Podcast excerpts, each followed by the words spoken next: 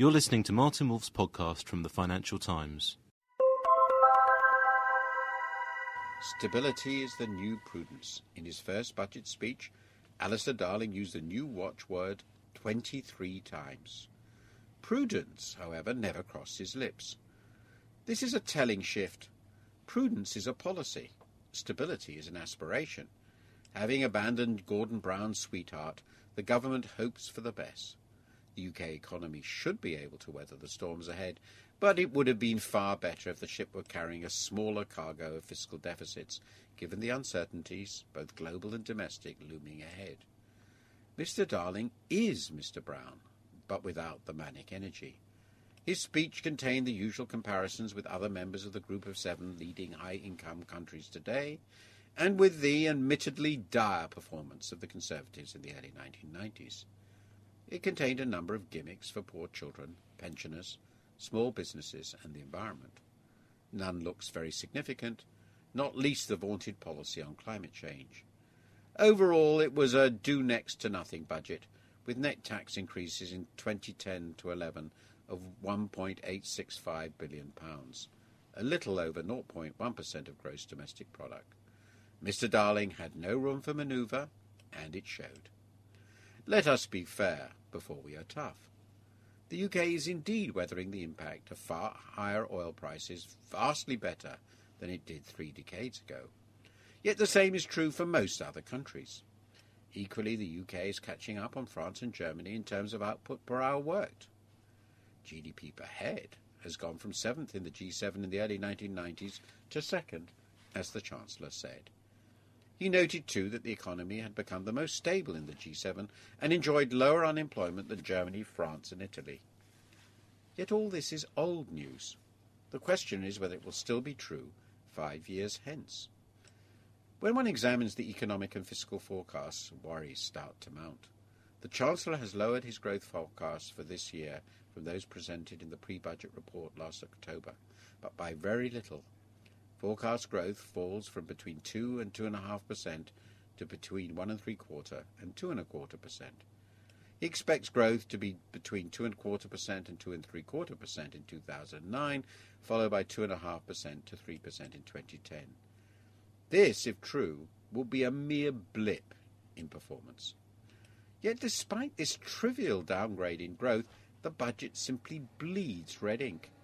The forecast of cumulative public sector net borrowing for the fiscal years 2008-09 to 2011-12 has risen from just 99 billion pounds in the 2006 pre-budget report to 108 billion in the 2007 budget, 120 billion pounds in the 2007 pre-budget report, and 140 billion pounds now.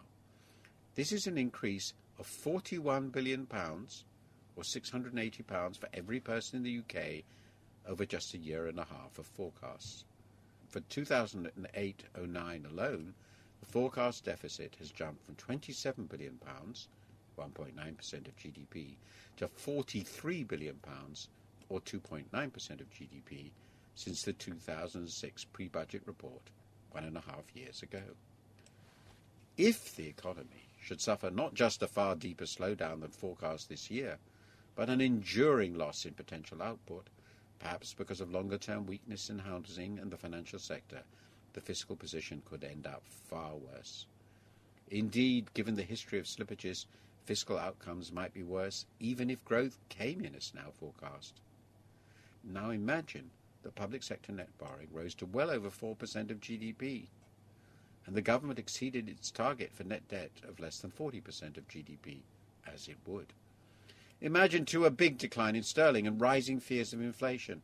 If all this fed through to long term interest rates, the fiscal position might be quite disturbing.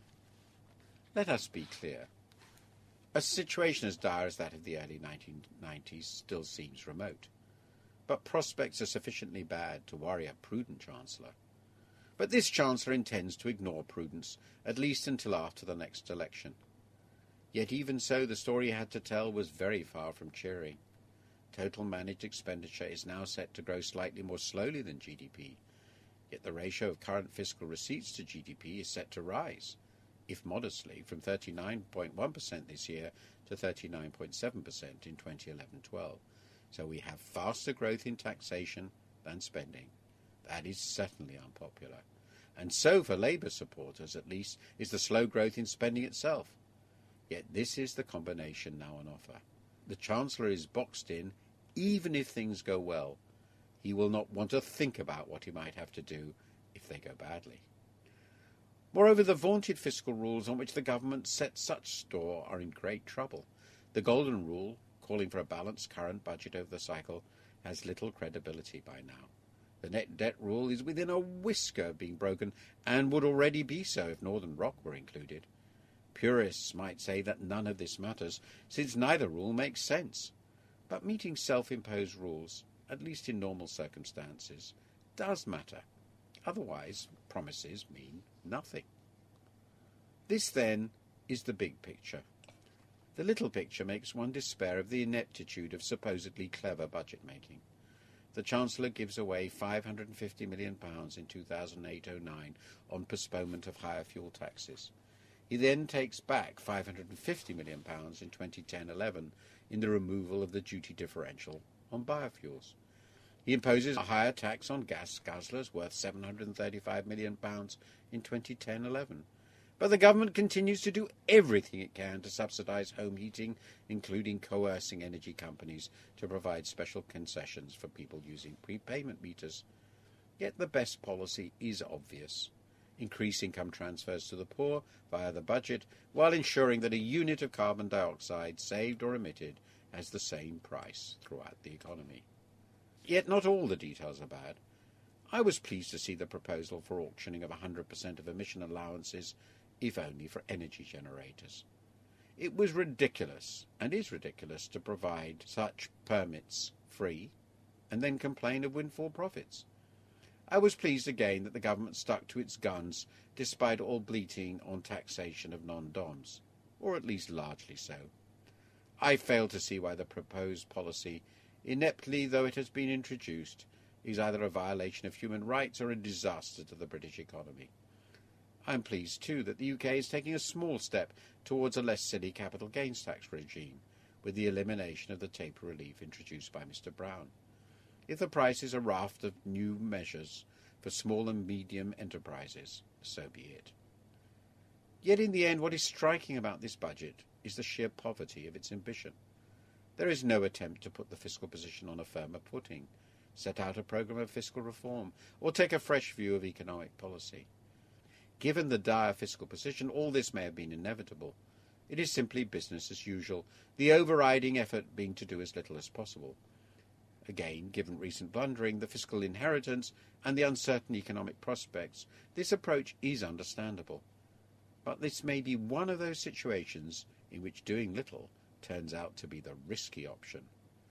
Whether that is so will depend on the economy. The Chancellor is reduced to hoping that stability will respond to his calls. Thank you for listening. To read Martin Wolf's columns online, please go to www.ft.com forward slash wolf.